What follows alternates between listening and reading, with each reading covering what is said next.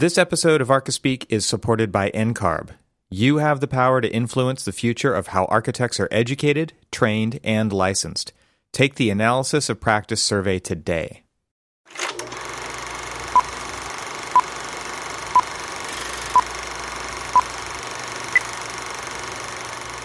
Cormac, we have a problem we need to discuss. Uh oh. What did I do now? You you posted a picture on Instagram. Oh, yes. You've got a problem, and this isn't time for an intervention. It's not that many. how how many does one need? Uh, All got to catch them all. all all of them. Every time I go into so I'll say that let let's say that okay, Let's drag this out a little more. Yeah. I had I had more.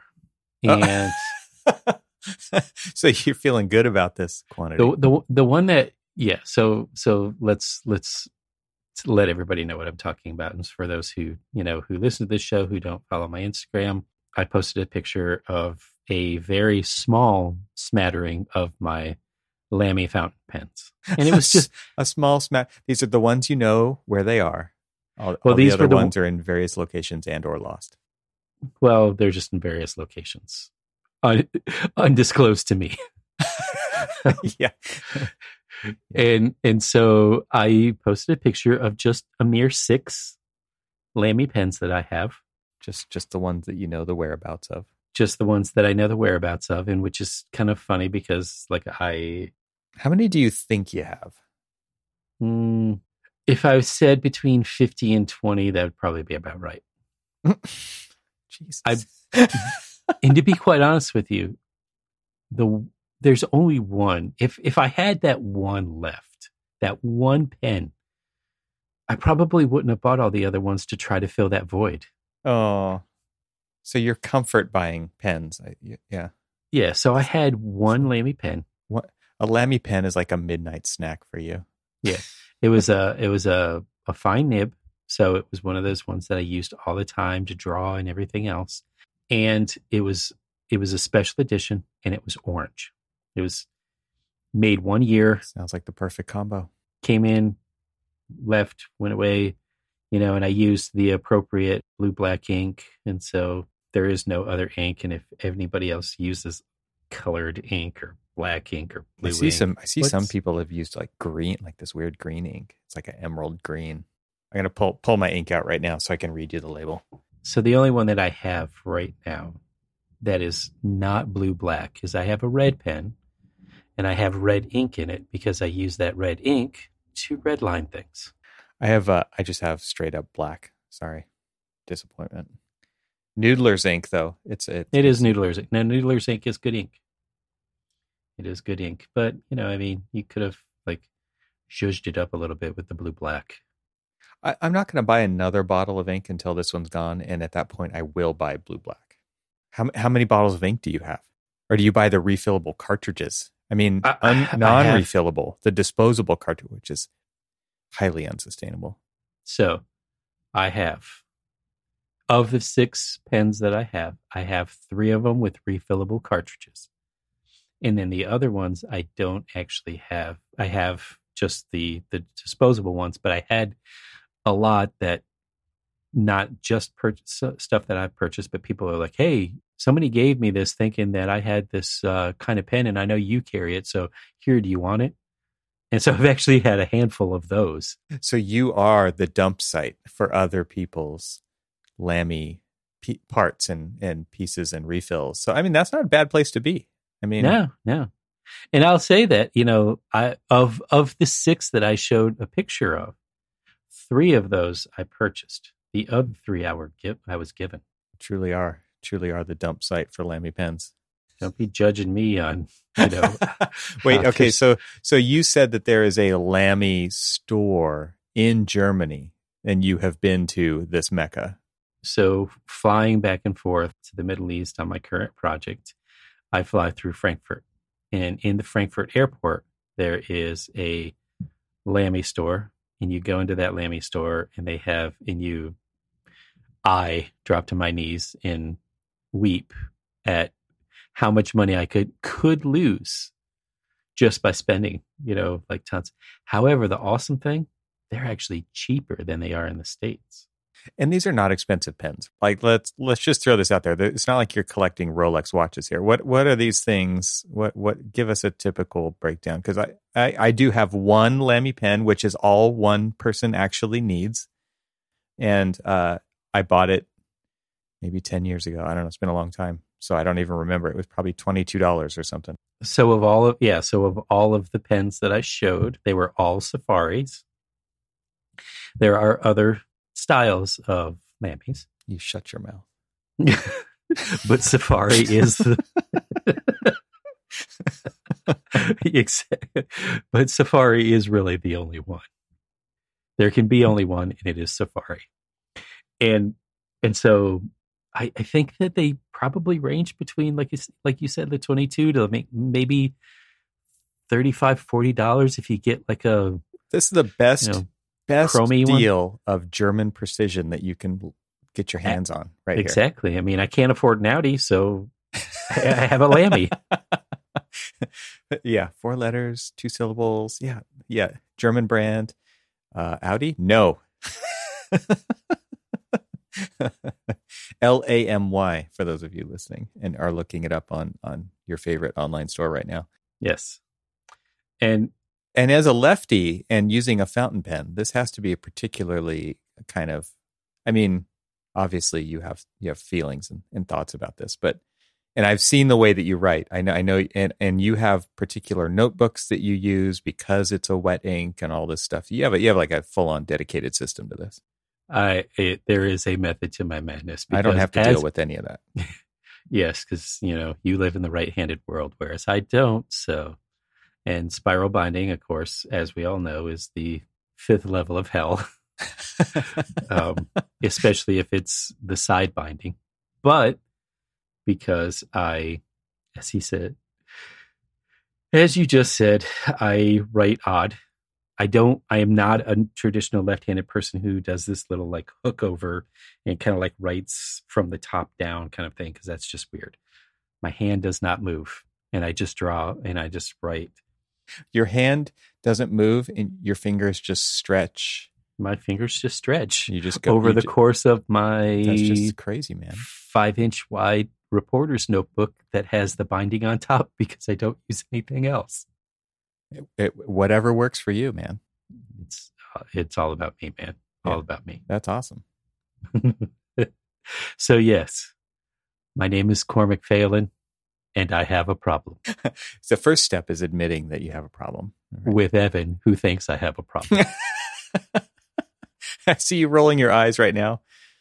I mean, not literally, but not that I can, not that I can see you. But oh no, I did. Yeah, I'm sure you did. So I, I, uh, other architectural news. I went to an old project that I designed. Stopped by, took my wife by to see it. She's like, "Yeah, you've taken me here before." it's just like, oh, I got to show you this. Yeah, yeah, I've seen it. Yeah, I've been there, done that. She, uh, we we didn't go out of our way to find this thing. It was just there, and uh, so it's this aquatics building for a, a high school in Riverside, California. It was funny because I was just telling my my buddies a story about this the other night at happy hour. I was like railing against the the PM, and and I think this is maybe the meat of the topic for this show, which is, hey, why are the lights that are supposed to be, uh, you know, in the ceiling of the roof surface mounted? Mm. Mm. Oh, well, uh, we changed the direction of the structure. You what? yeah, yeah, it was fine. They asked if we could do that. The structural asked if we could do that. I said, sure, do it. And and and I, I my point is I didn't find out until it was done. And I see these gross lights on the underside of my structure, on the underside of this floating roof with like plastic lens. I mean, I I know I sound like a I sound like an architect right now. And it doesn't ruin the project, but it kind of ruins it for me, right? And and that was the thing. It was just like this lack of communication and and this senior PM who just wanted to handle it all and didn't want to communicate and didn't want to be part of a team and just wanted to be kind of this lone ranger dude and and that's that's what it brought me back to because I, I, I brought my wife to go see the project and I did not point out the lights to her, but I happened to be in the area right after I had talked about this project.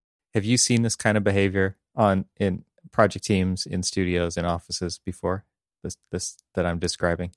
Uh, the you you you actually just like peeled off like several band that I've tried to keep on and hidden.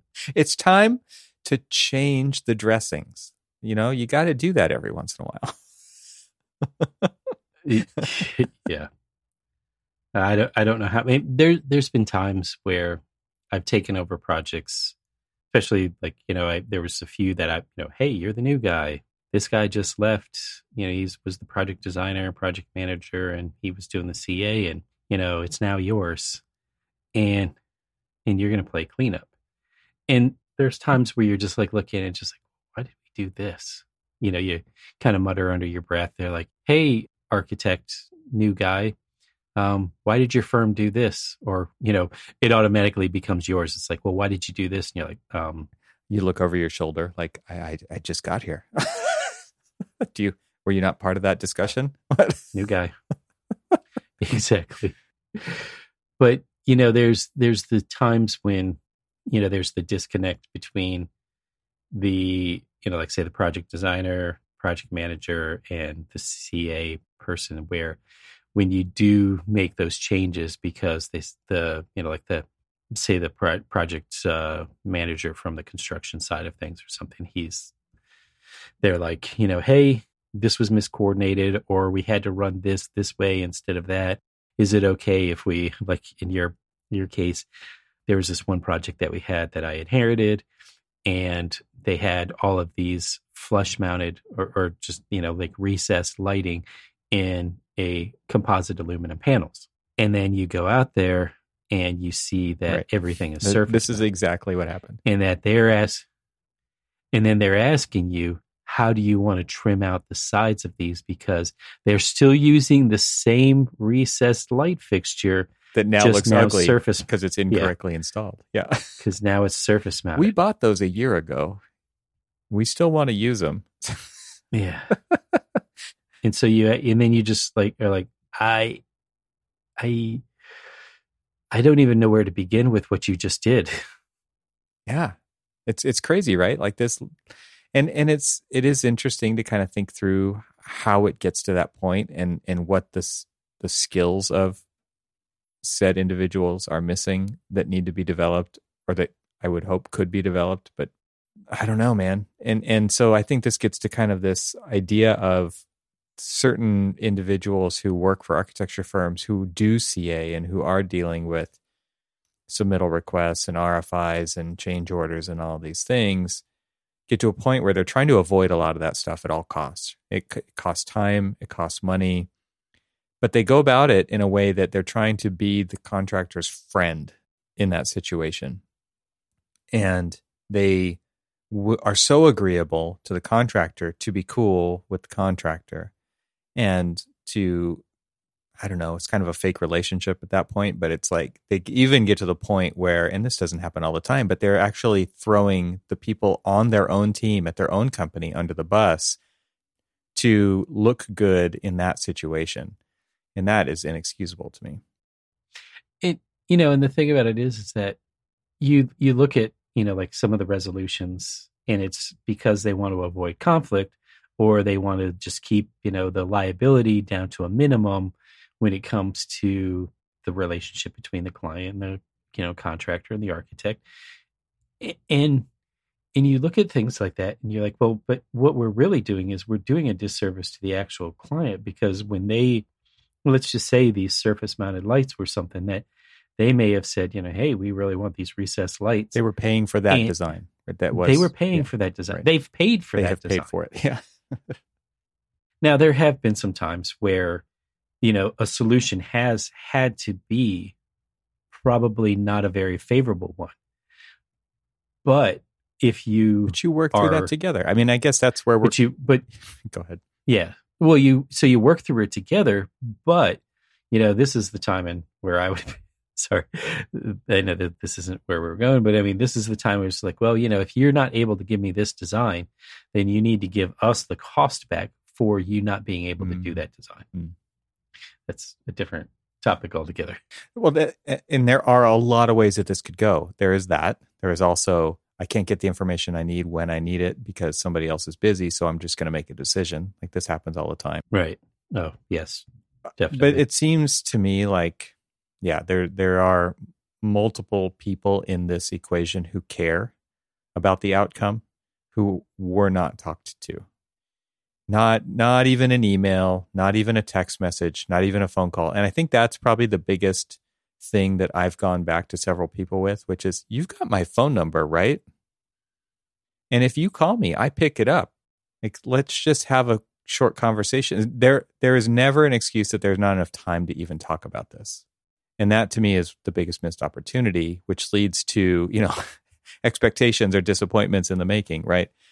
Uh, I expected the design and the outcome to be one way. And when I finally got out to the site. Nobody warned me about this ahead of time at all, not in any way. I get to see it with my own eyes. It's way too late.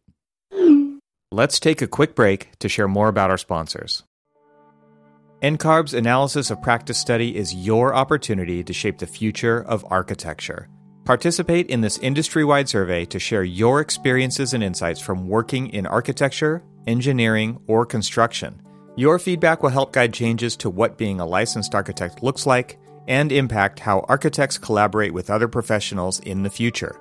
Whether you're an architect or you work with architects, NCARB wants to hear from you.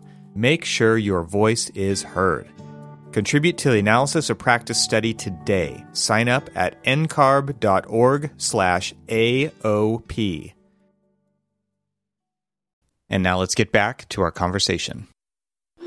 So, two of the project architects, myself and another another person on our team, we were out on the project site, and she had worked really hard to do a lot of coordination of a lot of different wood finishes and things like that to make sure that we went back and forth to get the right mock-ups, the right, you know, graining, everything. And and this was a big deal. This is because this is like, you know, the big feature element of of this project and it's huge too. It's not like, you know, a small, like just a little bit of trim. These are these big, massive acoustic wood paneling that are, I don't know, probably, let's just say about 30 feet high that then wrap into the ceiling that then is about 50 feet wide. And it's this whole area that's probably about 200 feet long. And so it's a pretty massive space that have all of these. And the one thing that we coordinated a lot with was the the microperfed acoustic panels because those because of the performance that we were trying to achieve there they they weren't they couldn't do them in a like a wood veneer so they had to be a laminate and so before we even approved the laminate we got the laminate samples, big laminate samples, and said, "All right, try to find the the wood that will match all of this." Did you know countless different things and all this other stuff, and we, you know, got it matched. Approved all the different mock-ups. They went ahead and fabricated in Switzerland the microperf, you know, uh, panelings, the the acoustic panelings, installed all of that, and then once that was installed, they then started fabricating the the wood. So, and all the wood was actually what was, you know, like transition from the ceiling and then came down along the wall and basically came all the way to the floor, you know, in a double and a half height space and all this other stuff. So it was really, really visible. Let's come around in the corner.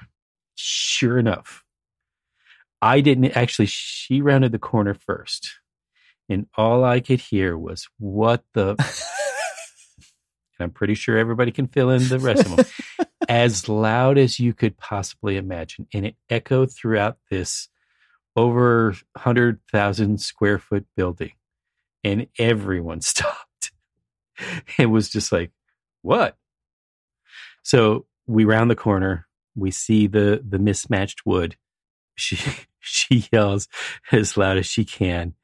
And then everybody stops. And then, and so while we're there, you know, basically the the poor guy that you know was supposed to be in charge of all of this who unfortunately was in a hospital while all of this stuff was going on and somebody else ran it and instead of you know when they realized that it was the wrong color made the command decision to go ahead and keep making the rest of the wood panels and install them and the guy you know the guy came out the the owner of the company came out he was looking he was just like incredibly embarrassed at what happened and you know there's there's there's no going back because now you're literally telling somebody oh, you know one a small business you know hey you just did a well over a seven hundred thousand dollar screw up and then ultimately at the end of the day it's going to cost you Yeah, to just replace it. 1.4 million dollars Right. and everything else and so so then how do you like reverse that because not not only do you have So what color like, did you okay, paint it? uh, we didn't paint it but graciously every time one of the user groups came through they were they were so enamored with what they saw on the wall that they never looked up to see, to see if it how it did, how it did not match with everything else. And so, what did Cormac do during the the document, the drawing, or the sorry, the photographs? I'll, I'll get to what I was doing in a second. So, did I take it into Photoshop a little bit and do a little color correction so that it, it could be possible? Yeah. You know, I, I think I might have done that because, oh my gosh, it was so bad. Like, put up a piece of like walnut. All woods are the same. I don't know what you're talking about. Give me that knotty pine. yeah. I called My walnut gosh. out. I That's T and G pine. That's good stuff. Yeah. It's just like, you could have, I mean, you could have just put T111 up there for, it's just like, oh my God. Yeah. Yeah. That's good. and, and and so that's a, that's one of those ones that I've made a pact with myself that it's going to be a very long time before I go back and visit it because I, I don't want to be reminded of that pretty big, massive, you know, mess up. T one eleven is like the white bread of It's not even white bread. it's, It's like the the Ritz it's like cracker. the, what is it? What what do you mean? These are Uh, sandwiches. it's the gen, it's the generic saltine. yeah. Yeah. Oh well, and if it if it does make you feel any better, my my story does have a, a happy ending too, which is I, I don't even I can't even say that with a straight face. They if have erected like an eight foot tall iron fence that tees into the building, so you can't actually really see the building behind the fence. it's like when I went there the other day, I was like, "Where'd this fence come from?" Oh my goodness, it's it's enormous and jail like on a high school campus. We always say like the the savior of bad architecture is good landscape. Yeah, it can be right. And and and what do we do? The budgets get so slim that you put five gallon trees in. Yeah, exactly. I think you need to have a little asterisk that that at the bottom of the page in very small print it says in twenty years. In twenty exactly. you know. It's truth, and the truth hurts. I I went to this. I designed a whole campus, K K through six campus, and got to the. You know, I'd visited the site several times through construction, and it was it was just turning out wonderfully. And until the day that I I went when they were putting on the metal siding, and most of these buildings were actually covered in metal siding. There was a little bit of exterior plaster here and there, but mostly like they actually wanted these higher end finishes. Why? Because maintenance durability and maintenance. And the the metal panels that we chose, this is a very rural kind of agriculture. Ag, uh, ag, it was an agricultural area, so there was this heavy corrugation to to the building sides, and there was this kind of barn red color that we were using in various places. There was probably four or five different finishes that we had chosen as far as paint colors go, and they had some had like a metallic flake in them and some were kind of a just a semi gloss and whatever well instead of barn red it was like copper there's these giant Hmm. and and it was on, man. Like it was not coming off. There was no way that they were going to be. Well, we could change that if you really want us to, but that's going to be a, really set us back on the schedule. You know, you get that whole guilt trip over. Yeah, we we snuck that by you, and now we're going to use this excuse to make sure that it stays there because we got it at a discount. That's what happened. Like the metal company couldn't sell this stuff as fast as they wanted to. They made the contractor a deal. The contractor swapped it out and just put it up as fast as possible because then all the flashing goes on top of that and then the roofing goes on top of that. And now look at what it would take to swap that out and get it to the, the color that you designed it at. Oh my God, what a ridiculous situation. we have this building that recently went up not too far from our office that as it was going up you know they're putting up this copper metal paneling as kind of this design feature that is kind of prevalent throughout this multifamily or um, multi-story apartment condo complex. And you know i keep looking at the corner and, and the corner is like the you know it's it's it's on a curving road on your way to uh, Fort McHenry. So there's like you know all of these visitors driving by and everything else. So this corner is literally like the most prominent thing that not only residents but also tourists and visitors that are coming into Baltimore at off of that exit to go to Fort McHenry will see. And so I'm looking at it, I'm like, why are they putting up dented panels? I'm like, well, you know, they're they're probably they putting run those over before they put them up. oh, it, it's it's bad. In You're not just talking about oil canning, I assume. no, no, no, no, no. This is they were they were like clearly smashed in, Oh, and they kept it's they put them up, Cormac. Jeez. and then they kept building, and I was just like, they're not going to leave these up. I mean, they're they're obviously going to. This, these are just then- temporarily installed. and then you know a year goes by and the you know the building is long since open and the the mm-hmm. denting on this this corner on this very prominent corner is still there.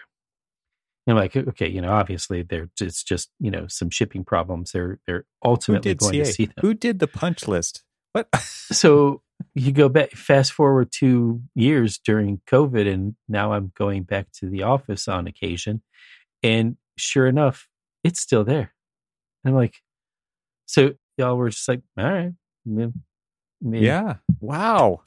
Brand new building. brand new building It comes with It's dents.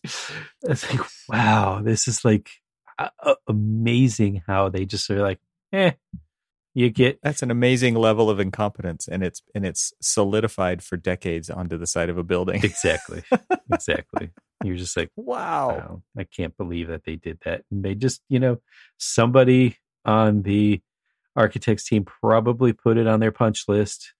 And at the end of the day, it's probably not them, but you know, probably the the client, the contractor, just like, oh, we'll fix that. You know, big air quotes, we'll fix that, and then just never did. And so now they literally I had have a this- library project like that where that they came up. We had the whole punch list, and the contractor just walked away without doing any of it and didn't take their last ten percent. Yeah, oh, I've seen that so many times. And it's just like there are so many problems all over the place, and nobody will do anything. They're like, about it would cost me more to fix the problems absolutely on the punch That's list totally what it was. than it would be to just get my 10%. Yep. Absolutely. Labor, materials, like and, and it was it was things that they did that were not on the drawings anywhere. It was just like artistic choice to do to paint paint this giant mass yellow and and there's absolutely nowhere in the documents that it calls out to paint. It, it's like no leave it. Exact just the raw material. That's how it was designed. You, now now what are you gonna do? You're gonna have to sandblast this whole thing and guess what? They decided not to. Right wow this this this truly is an episode of tales from the trenches of of architecture I will say, however, on a bright side, there was another project that I had where I had architecturally exposed structural steel. And it was all primary steel, which means that it needed to be intumescent painted if it was going to. And with it being for the fire rating, and be- because it's AESS steel, it's supposed to, there's a level of finish that was, you know, expected. And we've seen, and I'm sure you've seen, and, and everybody's seen, like um, intumescently painted uh, steel, which looks like somebody spread chunky peanut butter all over it. Right, exactly. You know, There's a reason they hide that inside of things. there is very much things. so. But Yeah. we had a mock up, and they did the mock up, and it came out beautifully. And then a different crew actually did and it. And then the different crew came and the different crew did it. And so it looked horrible. Like you couldn't see any of the transition joints. You couldn't see anything. There was like bolts that were so gooped up that you couldn't tell that they were bolts. They looked like you know big pimples and all of this other stuff. And all of this stuff should have been exposed. And and so as we're going through and they're just like they tried to like fix it that particular crew and tried to fix it and that then they tried a different crew and tried to fix it and they just couldn't fix it. And this is you know steel that extends you know 35 feet in the air as well. They're just eating their profit time after time after time to get it right. you know i did have the support of the client because they were like look you know this is the feature is all of this exposed steel. It, it you know it creates all of these arches and everything else. You know it's it's kind of like it is what makes this building and we were promised this level of detail you know this level of finish and we didn't get that level of finish. We want that level of finish. And awesome to the you know kudos to the um to the crew. They listened to me because i said I, I i hate to say this but i think there's only one person who will be able to actually do all of this.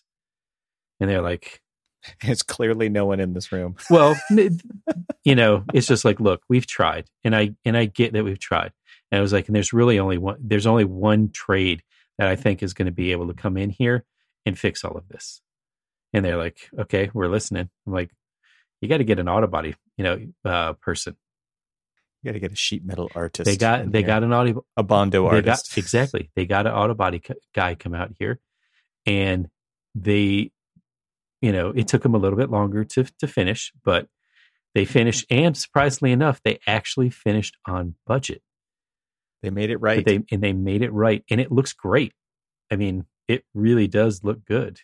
And and those are these details these just like simple details of like using you know because this was a university that does collegiate gothic but wanted gothic in a more modern flair and so i was using the structural steel to form the arches and all of this other stuff and it was like and it really came out nice but it was you know they you know and, and they put in the extra mile to actually do it and so when you walk in there you look at them like yeah that's a detail that i'm proud of because you can actually see the detail you can see the and it's the feature and, and you're just like yeah this is this this is good so I'm glad that you you ended this this series of rants with the silver lining Yeah. story.